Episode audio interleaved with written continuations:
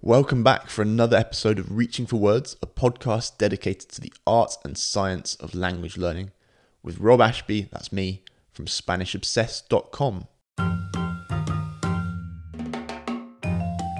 Today's episode is a great one. I had a fantastic time speaking with Olly Richards, another polyglot who's achieved impressive levels of fluency in over eight languages. We talk about the importance of memory in language learning when you ask most people about the most important skill in picking up a language, most people will say memorization. And it's also the excuse that people use.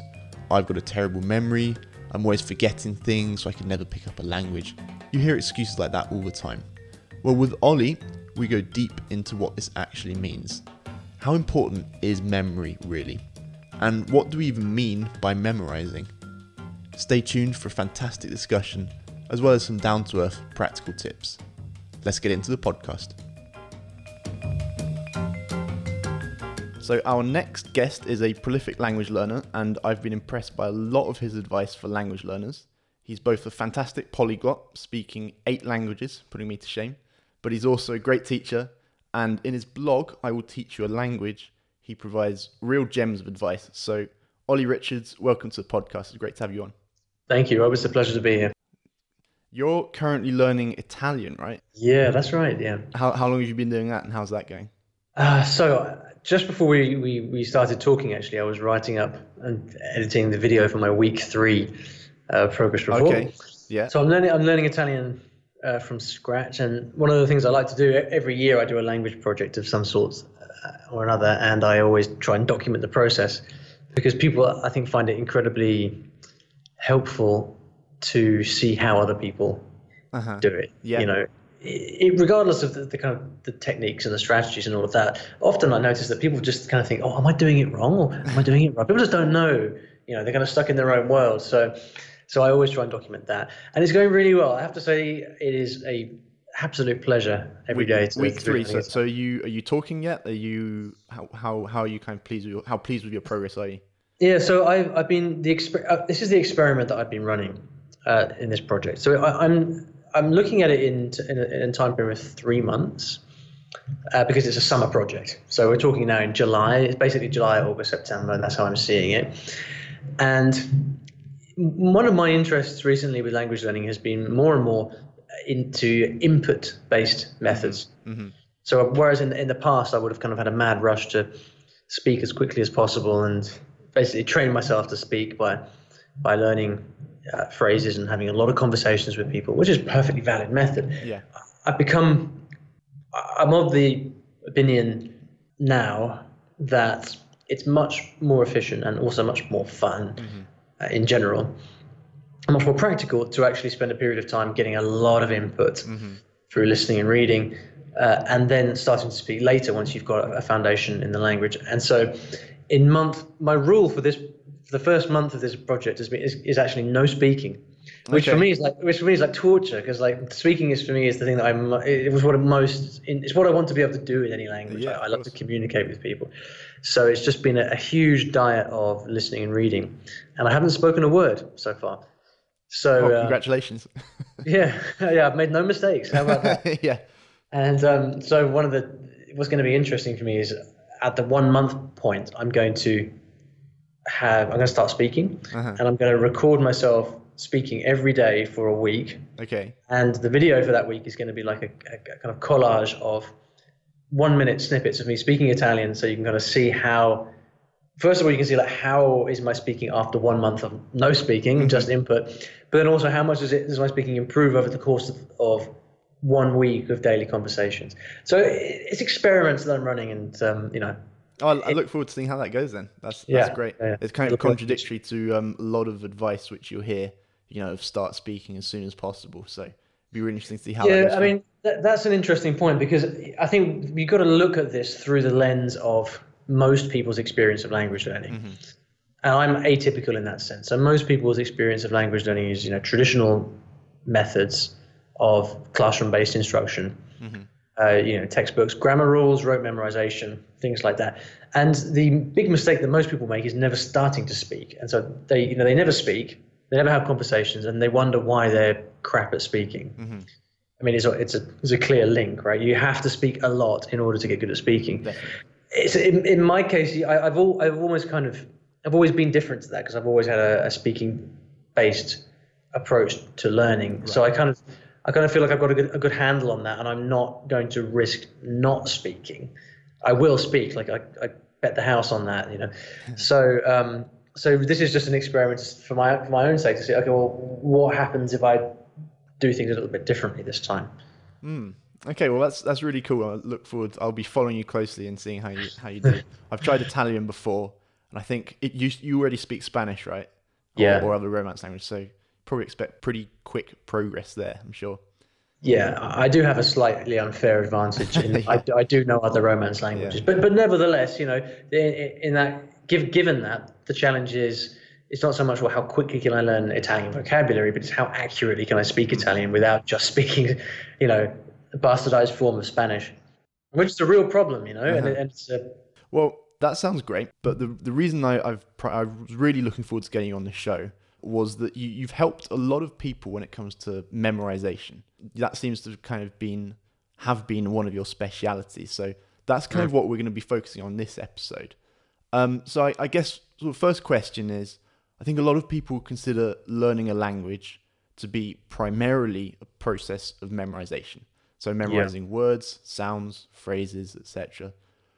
Where do you think memorization sits in terms of its importance in the process of language learning?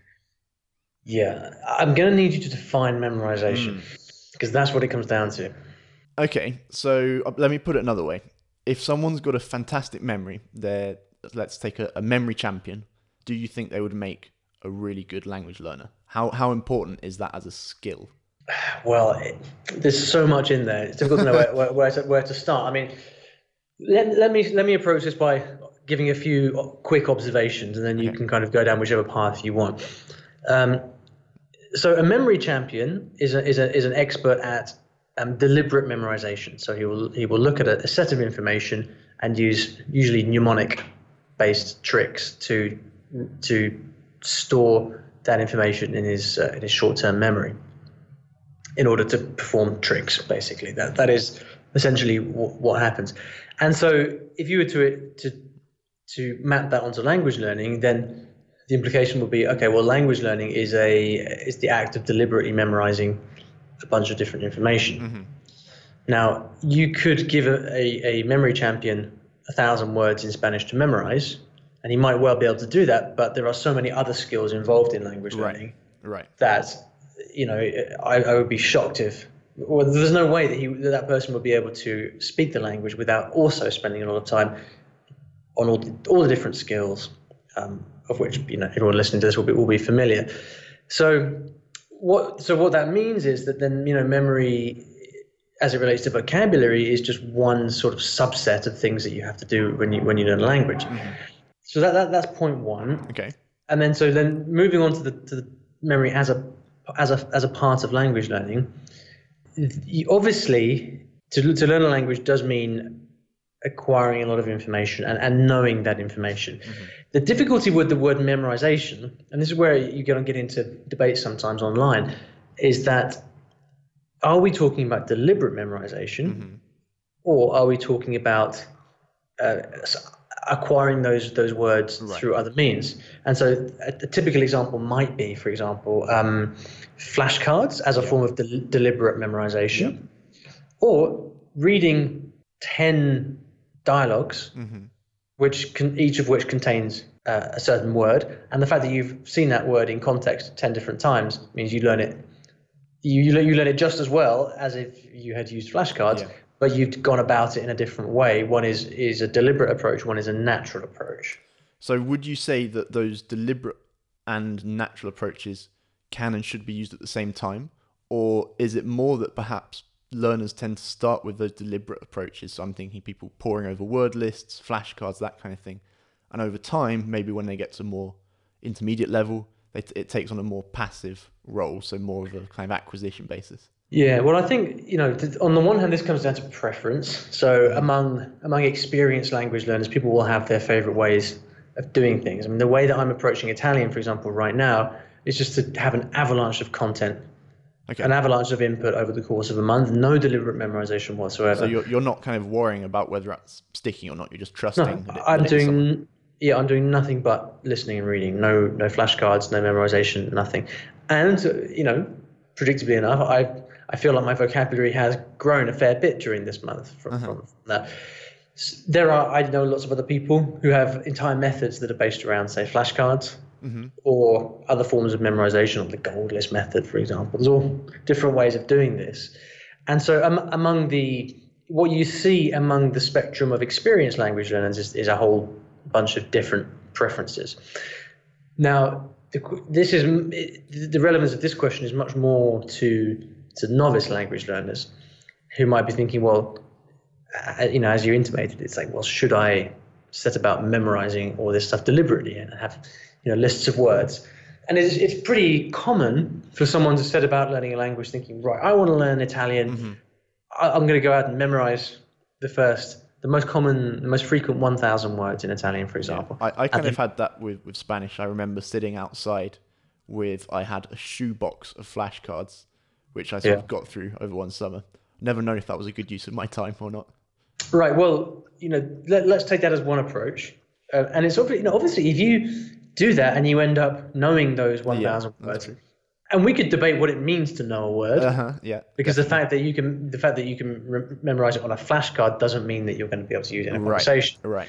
But you know, if you do, setting aside the question of how long it takes you for a minute and how well you know that word, if you can use flashcards, for example, to learn a thousand words in Spanish, then it's not going to be a negative thing. So obviously that's going to be useful.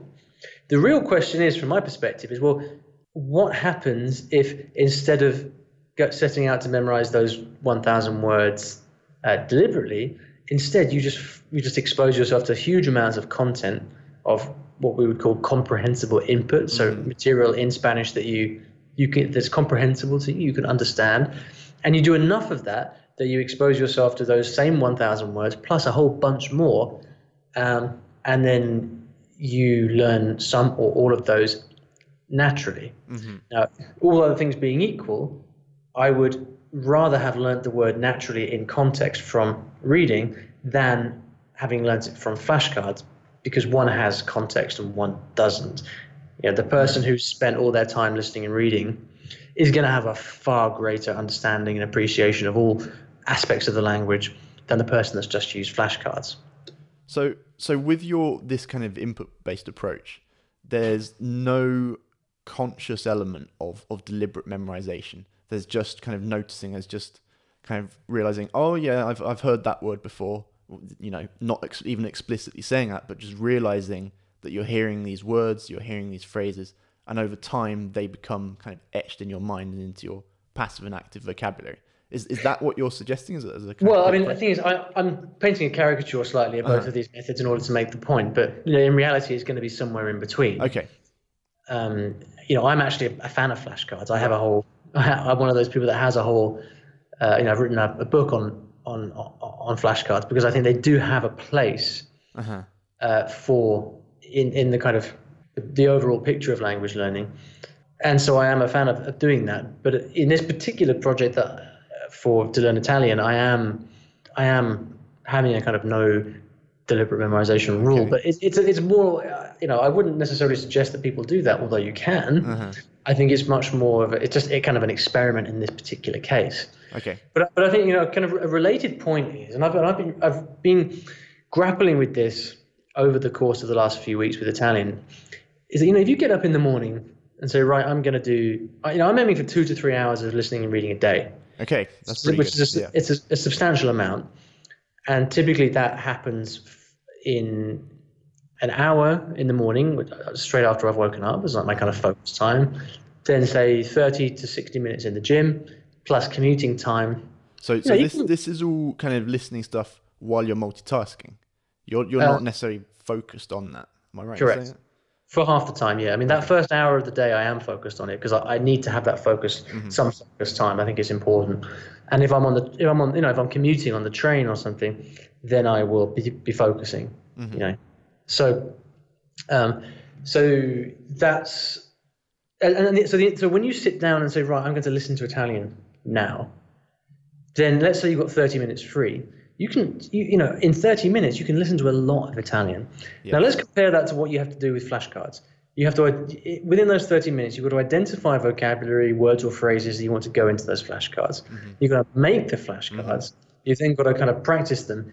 You, you know, if you're lucky, you're going to cover I how much you might cover over the course of half an hour. But there's a lot of kind of busy work involved in the in the whole system of, of, of flashcards, which really takes away from time that you can be spent mm. that you can spend actually getting input I to the language. Do, do you think with the kind of the let's say the flashcard or deliberate memorization method though that does at least provide people with kind of a sense of achievement. You know you've got a stack of flashcards you've built them you've made them and you can say at the end of the day end of the week end of the month i've learnt these. I've got these now. Like my, my language it's, it's the same causal principle with duolingo. I always mention this that you know people feel they're making progress that whole gamified approach. You, you know 70, 75% of italian or whatever. I think maybe with your your more input based method, that can be a little bit demotivating, right? If you're just sitting there for an hour listening to this and thinking, I have no idea what, what I'm what I'm hearing. I recognize some of this, but you know, I don't feel I can't see or, or recognize the progress I'm making. How how would you respond to that?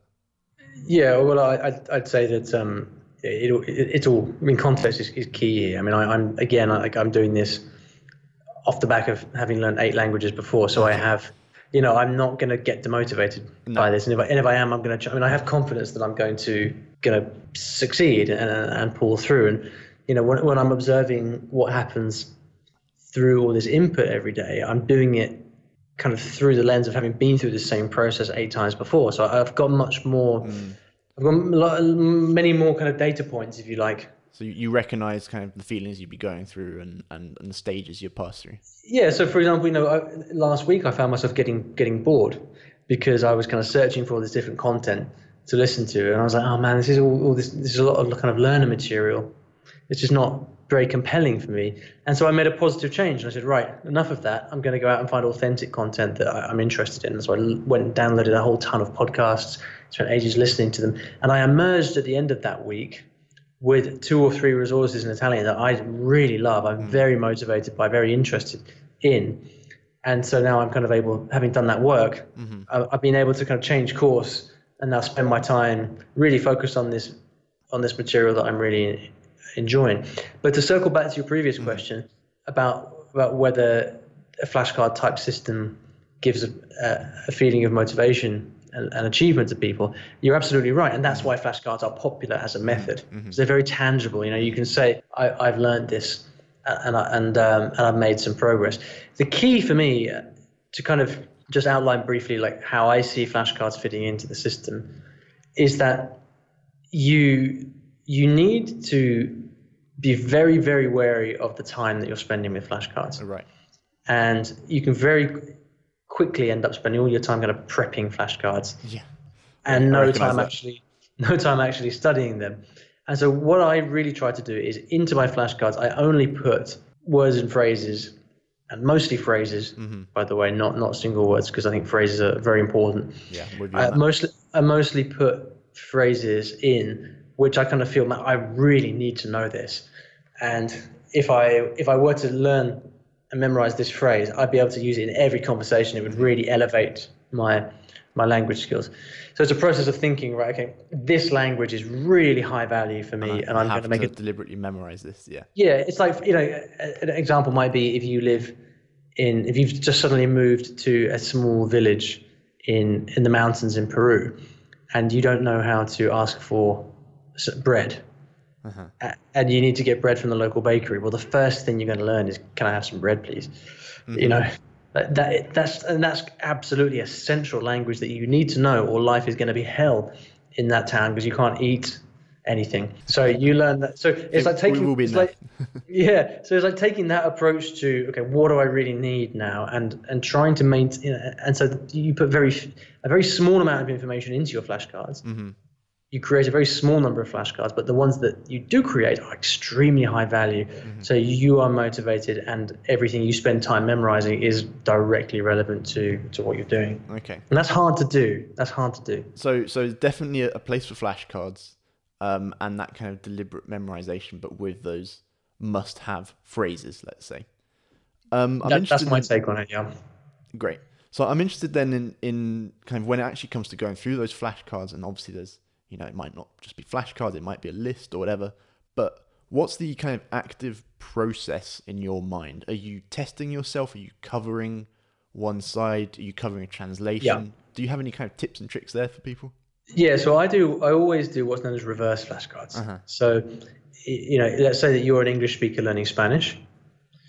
What I won't do is display the Spanish side of the flashcard first and say, "What does this mean?" Okay. And then you have to translate it into English. That that's It's too just easy. a kind of a rec- it's, a, it's a test of recognition. It's, Okay, it's okay. too easy, and yet that's what most people do. Mm-hmm. Instead, what I do is I display the English side first, and um, and then I. So the task for me is to produce that sentence in Spanish or, or, or, or whatever. Yeah. And and what that does is it's a much harder activity, and you have to work harder to get it right. But once you've got it right, what that does is actually mirrors the act of speaking.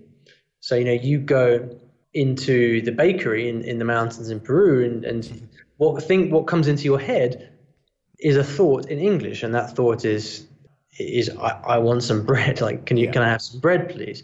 then that's what's going to happen. You know, these thoughts are going to come into your mind in English, and so your task is then to say that thing in Spanish. Mhm.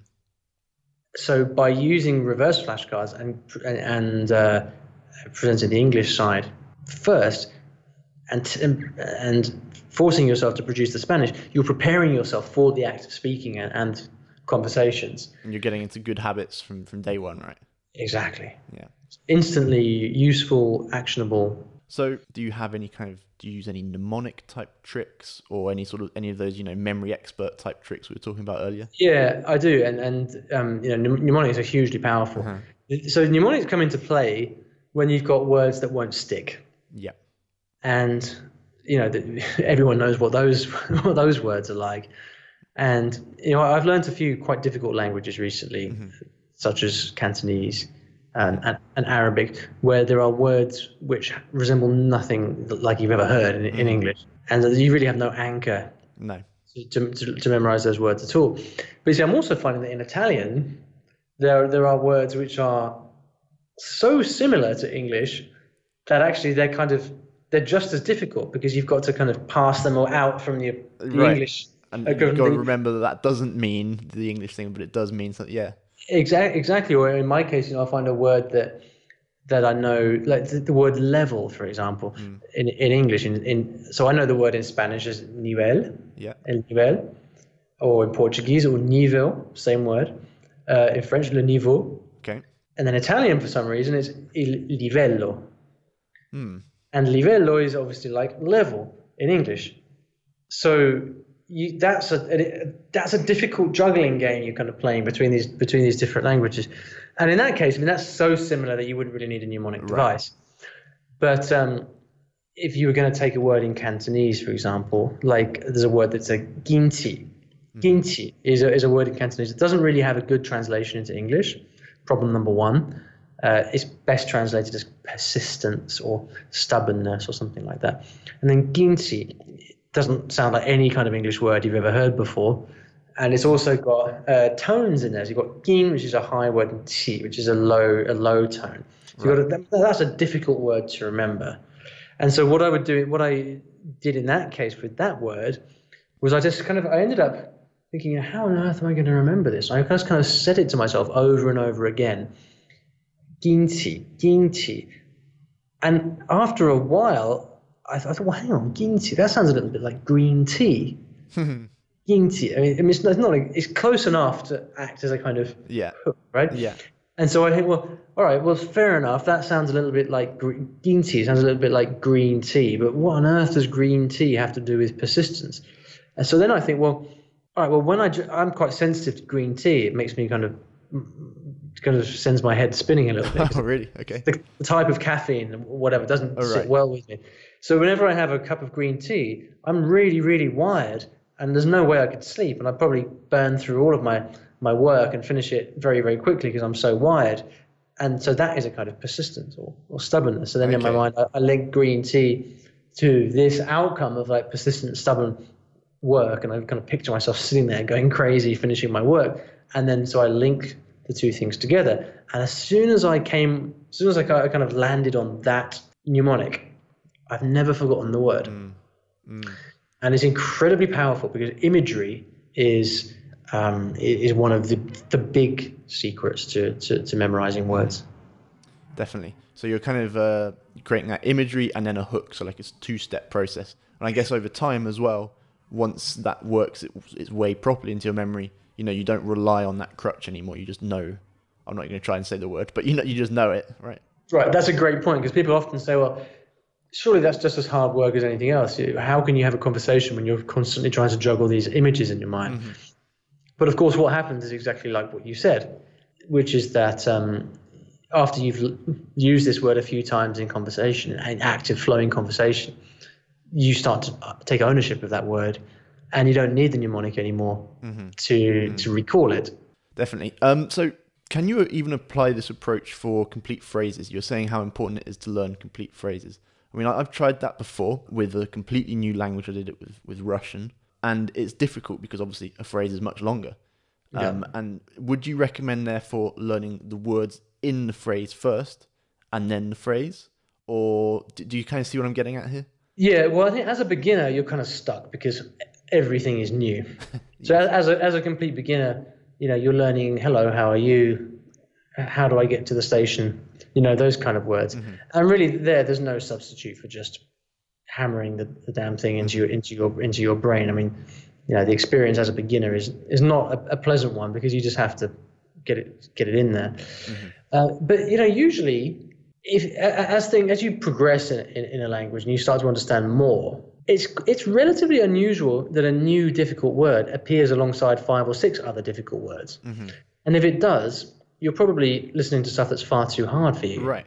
So more than more than likely, the other words in the phrase are already known to you or at least very familiar.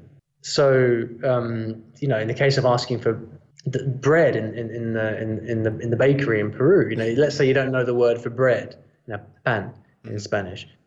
If you learn to say, me da un pan, por, por favor, me, das un, me da un trozo de pan, por favor, then probably the other words, you know, me da un, por favor, you're probably going to know those mm-hmm. already, mm-hmm. or at mm-hmm. least they're not going to be very difficult for you. So it's just that one word, pan, that you have to remember. So when you put that phrase into your flashcards, you don't have to do much work to actually remember all those other words in the phrase, providing that most of them are, are already known right, right. to you. And it, it, in fact, it's, it, it's quite the contrary. Those words act as a huge, they, they all act as separate anchors so that, you know, like the word pan mm-hmm. becomes much more memorable when you have me da un pan mm-hmm. or, you know, eh, tiene pan or eh, me da un pan, por favor. Those words, like that, that gives it context. It gives life to the word, and so then you'll start to remember the fact that that pan comes next to por favor. So you say pan por favor. Mm-hmm. The fact that those words come come together makes it easier to remember the word pan, the word for bread, because it because you can visualize how it's working in the context of that sentence and and in the the function of that phrase in real life. Yeah. So it, it's counterintuitive, I know, but it, I've always found that that learning complete phrases is uh, is actually just as easy as any single yeah. words and much more effective. Yeah, yeah, and, and arguably much more useful as well, right? Sure, um, and because when you learn that phrase, you know, if you learn the word, the, the, phrase for "Can I have some bread, please?" Then you can kind of walk down the street and act it any, out by any, yourself. Any bakery you come across, there you go, you're in. but even in, in, terms of just you know how we all talk to ourselves in the languages we learn, right? I mean, you can you can just kind of do a little pretend ordering bread scene at home in, in, in Spanish and just like you know walk around the house asking random people for bread because you know that you know you yeah, know that phrase. So it just takes on it takes on much more of a life. Right, and you can't do that with just single words generally. Exactly, exactly. Yeah. We we talked about kind of using flashcards, so sticking with that kind of you know that deliberate memorization are yeah. you? Do you like to create your own flashcards? Do you literally, you know, with me when I first started learning Spanish, and this is a few years ago now, we didn't have, or we probably did have apps, but I certainly didn't use them. I actually literally wrote out and cut out my own flashcards and stuck them in a shoebox. Still got it somewhere. Now yeah. nowadays you've got it. The whole process is much easier. You've got um, you know, Memrise. You've got Anki. You've got a lot of kind of pre-made flashcards which you can just download to your phone, and all, the whole all of the functionalities there. Do you like that approach of kind of having someone else do doing that for you, No. or do you Uh, think it's uh, more important to, to create your own? I think it's a terrible idea to use other people's flashcards. Uh, I would, I would, I would. I think it's a yeah, it's a disaster on so on so many different levels, and, and the reason is that the act of deciding the vocabulary you want to learn, and the act of actually creating the flashcard, choosing the phrase that you want. I I mean, in teaching theory, this is known as personalization. And one of the cornerstones of any kind of language teaching is personalization. So once you teach the word, you then get students to personalize it by making sentences or doing writing of some kind, you know, w- that, that is relevant to them, to describing their own life situation, whatever it may be. Surely, there's enough kind of common phrases which you know just everybody uses, which you don't necessarily need to personalize, that you could just lift out from from someone else's deck or, or whatever. Well, yeah, sure, absolutely. But then, you know, if you take a, a- list, say the, the, the 1,000 most common words in Spanish, I mean, how many of those do you actually need to know? I mean, the first point is that many of those words you're going to already know. Uh, the, the next set of words you, you would learn automatically and naturally if you just spent half an hour going out and listening and reading to Spanish, which means you're kind of left with this kind of 10% of vocabulary that would probably genuinely be useful. But then within that list, you're going to have things like colors. Mm-hmm. And colors, colors are a typical example of something that are taught in kind of day one Yeah, of learning yeah. language, but you almost never use Alongside animals, right? alongside uh, yeah i mean you know colors uh, you very rarely use colors in any in any daily situation it's counterintuitive mm, but no, you but, it- but it's not common and if you think back to the number of times you know if you speak a foreign language you think back to the last time you, you used a lot of colors like the prominence they're given doesn't is not reflected in their frequency in, in daily life. And, and and yet if you live in that village in Peru and there is, um, I don't know, it's plagued by stray cats, for example, the word for stray cat is pretty high priority for you to learn because you've got to watch out for them and you need to ask, well, what, what, no, what, you know, you, you see what I'm getting Yeah, at. yeah, and yeah, that word is probably number 15,000 in the Mm-hmm. frequency. And so I would much rather have people say, right, what vocabulary do I need to learn right now to make myself a better speaker of the language? And then you set out to learn that. Everything else can wait, and you'll you you can learn it when when the when the time is right. Uh, I mean, again, it comes down to efficiency, and when you know we all have limited hours in the day, we're all in a battle against the clock, so to speak, and our available mm-hmm. energy. And you know, when I when I talk about these strategies, the kind of the primary question on my mind is how do we how do we study most efficiently with the time that we've got? And then you know, if you, as long as you've got that foundation, if you want to go off and use frequency lists and all that stuff, then by all means, by all means, do it. Mm-hmm. But you know, if you if your goal is to get to a point where you're, you know, what, what do most people want? You want to be conversationally fluent in a language, right? If your goal is to get there as quickly as possible, and if you're not a particular fan of the study process, if you would happily dispense with the study process in return for being able to speak that language now, which I think most people would, they enjoy speaking rather than the study, then in that case, the question is, well, how do we do this most efficiently? And uh, using other people's decks of words breaks, in, to my mind, breaks all the rules for, mm. for smart, efficient language learning. Okay. That being said, do you do you prefer kind of physical flashcards, or are you are you kind of do you do you enjoy apps, or how do you? I mean, I, I personally use apps just because it's more efficient on a number of levels. I don't think there's anything wrong with. I think physical flashcards are great, and you know, I often go through. You know, I sit in I, I sit in front of the computer all day doing what I do, Yeah. and um, I, I'm a big fan of kind of getting away from the screen. This kind of manual. You know, th- there is a, a huge argument for, for for stuff that you have written down personally. Many people say the act of writing stuff down also helps it there's a whole method called the gold list method, which is predicated on the idea that when you write down a word in a nice notebook with a nice pen, the kind of touchy, touchy feelingness of it actually helps it go into your brain. And, and I think that that is, a, there's a strong argument for that. Interesting. it's kind of known as the affective filter. It's an extension of that, which is the idea that when you're happy and when something's pleasurable, you will learn. Yep.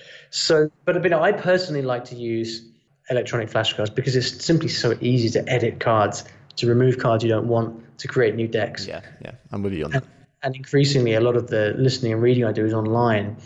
And when you do your reading online, you can quite quickly kind of copy and paste from what you're reading into a flashcard deck, for example, and that just speeds up the whole thing. You know, speed being a relevant factor in this in in this endeavor. Mm-hmm, mm-hmm. Well, this has been a real eye opener for me. I have to say, Olly. So that's that's hugely useful. Thanks for that. Uh, there any kind of any burning gaps which you really want to talk about with when it comes to memorization? Oh, I mean, it's a huge topic. There's probably loads of things you cover, but was there anything on the tip of your tongue where you're like, oh, I just needed to mention that as well? You know, I, I can't say that there is. Okay. But I, but what I would say, I think, is is in general, you can't go wrong if you are taking a holistic approach mm. to learn, which is to say, you are studying with what you call the whole language. If you find yourself spending time with lists of single words, using other people's word lists, doing things that are that that do not involve immersing yourself in in a kind of rich environment, mm-hmm. then you you you, there'd be an argument for saying you're on the wrong path, mm-hmm. or at least for for experimenting with the opposite, which is to just you know flood your flood your brain with with the, the sights and the sounds and the smells and the, the look of of the language and because I think you'll find that words that you are trying so hard to memorize in a rote fashion actually memorize themselves given the right mm-hmm. I'll let that words memorize themselves. I'm gonna write yeah. that down. so um, just to wrap things up then, um, apart from learning Itali- Italian, uh, tell us a little bit more about you know what you're up to at the moment and maybe how people can connect with you apart from the website. Yes, I mean my main project these days is is to develop out ways to help people learning languages through story. Mm-hmm. Because, like I said a, a number of times in, in, in this chat, the whole language, which is you know l- learning the language in context, in a rich, meaningful context, is is so important, and it helps you learn so much faster. And this is backed up by not only decades of, of research, but also the reports of how the world's most successful language learners actually go about learning languages. Mm-hmm. And for me, the most the most entertaining and fun and natural way to go about using input-based methods to just immerse yourself in the language is through stories, mm-hmm. Because stories, you know, stories being the eternal medium of communication yeah. for, for humans. So I um, I'm now developing a lot of material for learning languages through story. Mm-hmm. So I have I've been creating beginners courses mm-hmm. in different languages that are completely done through the medium of story. So you actually read an entire book over the course of the of the course.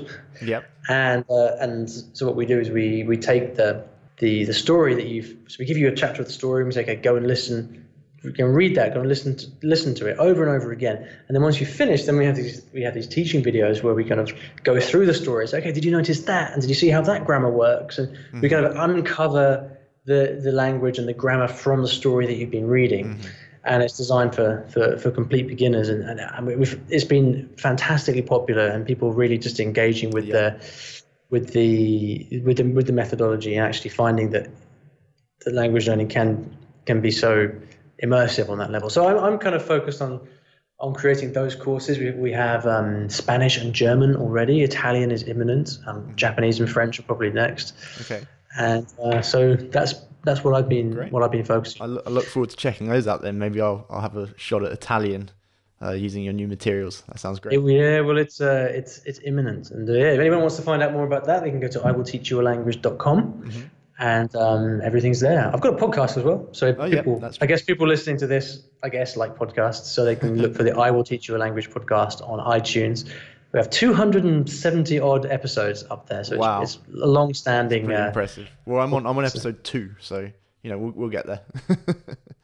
well, it's like I always say with these things, you know, the, the only way to fail is to stop. Yeah. So as long as you keep going, you, you'll get there.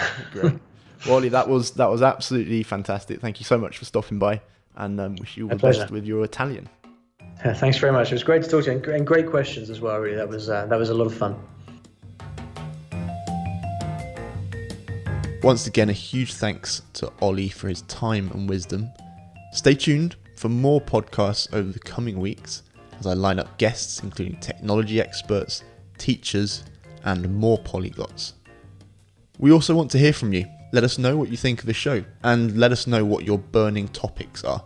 We want to hear your comments and suggestions for what you're struggling with or where you need more guidance in your language learning, whatever level you've reached. You can get hold of me at rob at SpanishObsessed.com. Also, if you've enjoyed this podcast, then please leave us a review. We're just getting this show off the ground, so leaving us a review is a great way to help us reach more people and continue to grow and bring you more great content. Take care, and I'll see you in the next episode.